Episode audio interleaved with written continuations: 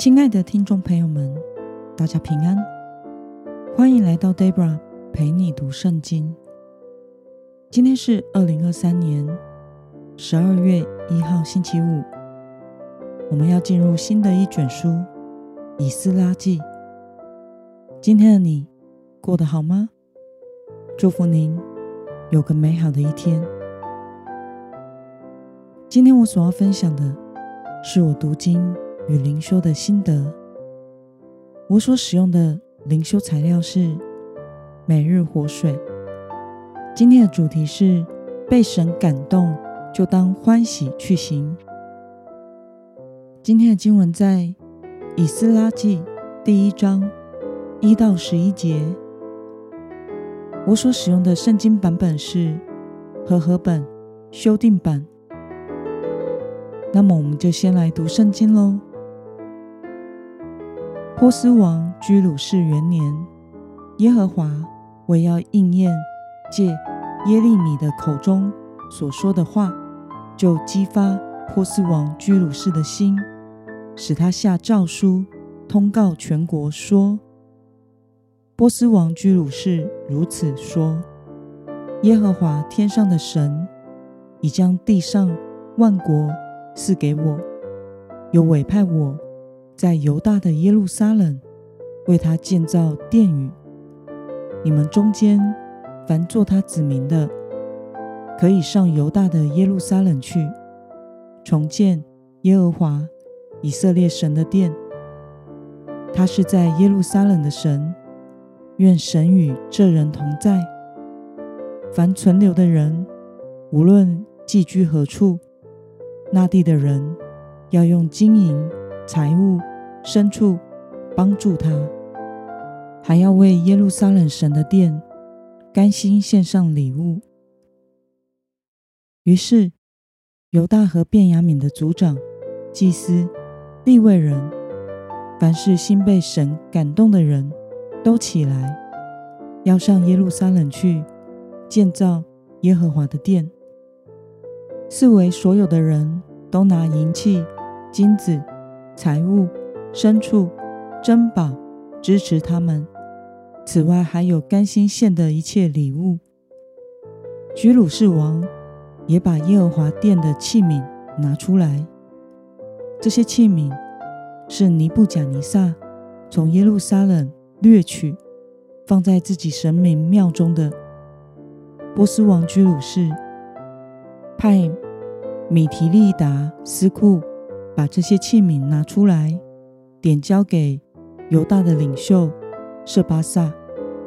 他们的数目如下：金盘三十个，银盘一千个，刀二十九把，金碗三十个，备用银碗四百一十个，其他器皿一千件。金银器皿共有五千四百件。被掳的人从巴比伦上耶路撒冷的时候，设巴萨把这一切都带了上来。让我们来介绍书卷的背景。犹太传统认为，以斯拉是《以斯拉记》和《尼希米记》。这两卷书中部分篇章的作者，也是带领犹太人在被掳归回后复兴的领袖。以斯拉出生于祭司的门第，是一位精通神赐给犹太律法的专家。他协助以色列人改革宗教，保持立国的传统精神，又强调。内在灵性和信仰的重建，注重遵行律法、认罪悔改和民族血统的纯正。以斯拉记内容虽然是历史，却属希伯来圣经的第三个部分圣卷，以希伯来文撰写。有两段经文是以亚兰文撰写的。以斯拉记。与尼希米记有着密切的关系，在希伯来圣经原本是同一卷书，也看作是历代志的续篇。此外，以斯拉记与尼希米记以及以斯帖记是旧约以色列历史的最后三卷，称为被掳后的历史。这时期的先知有哈该、撒迦利亚，还有玛拉基。以斯拉记记述部分被掳的犹太人从巴比伦回来，恢复在耶路撒冷的生活和敬拜。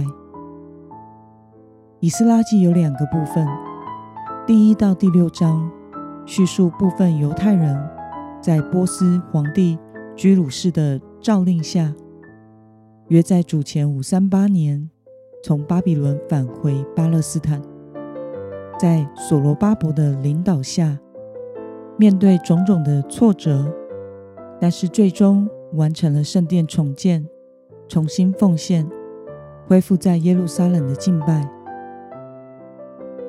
在这里开始出现犹太人的名称，因回国的百姓大多是犹大支派的后裔。由第七章开始，另一批被掳的犹太人在以斯拉的率领下，约在主前四五八年返回耶路撒冷，恢复了符合神心意的生活方式。以上的资料取材自和合本修订版对以斯拉记的介绍。让我们来观察今天的经文内容。在今天的经文中，告诉我们是神激发波斯王居鲁士的心，使他颁布了诏书，通告全国。诏书的内容是。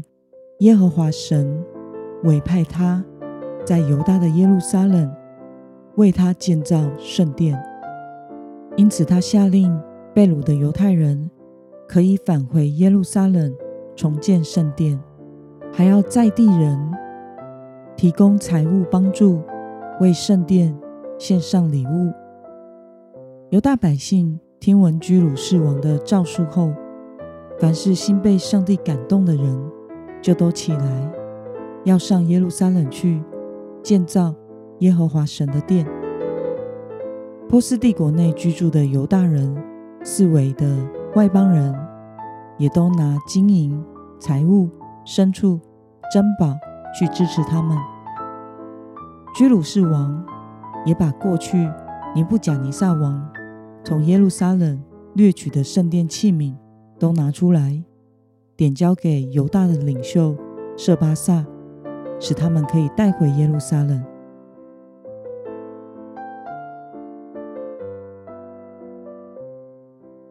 让我们来思考与默想：为什么圣经说是神激发居鲁士王的心，使他颁布了诏书呢？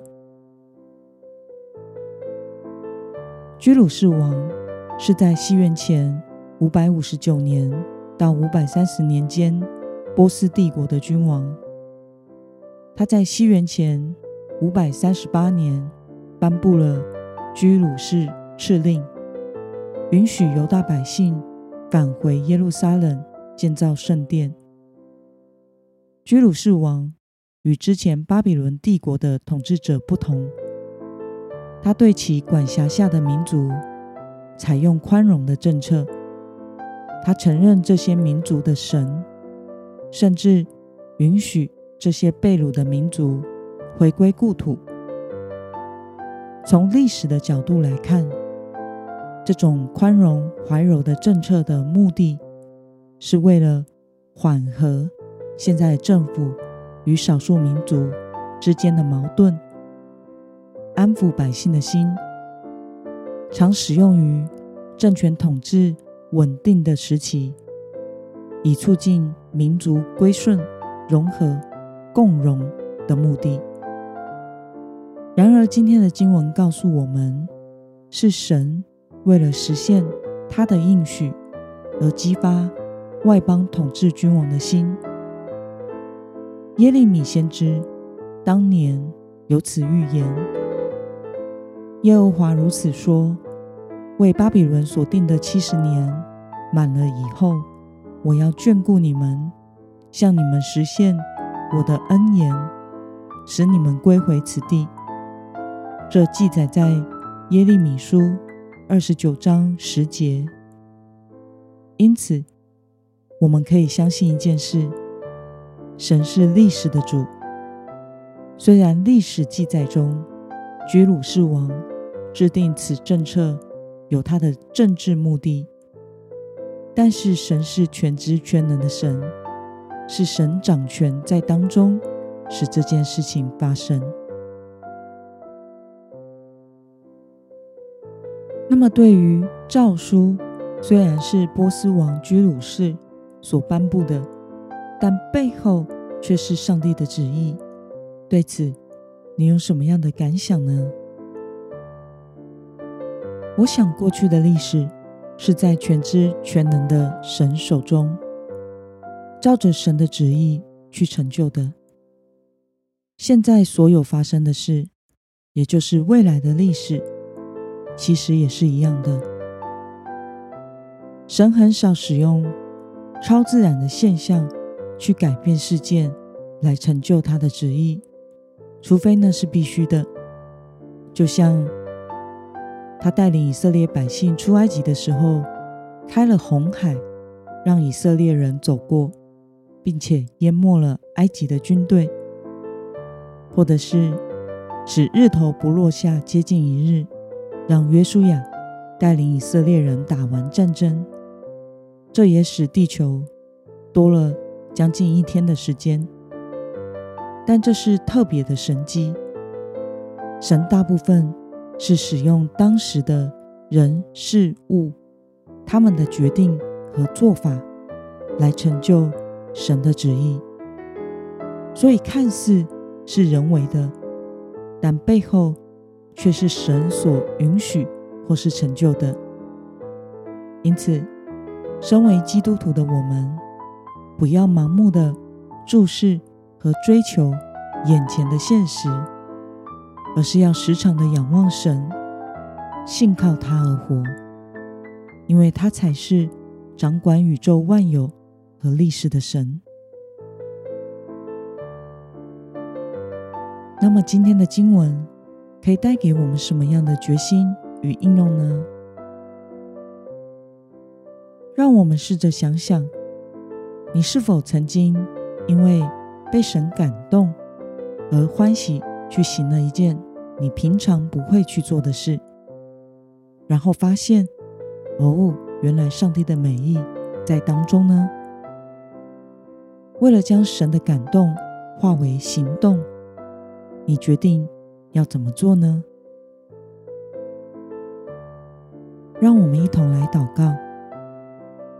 亲爱的天父上帝，感谢你透过今天的经文，使我们看到诏书虽然是波斯王所颁布的，但是让以色列人回归故土，却早在耶利米先知的时代就已预言，是你的旨意成就。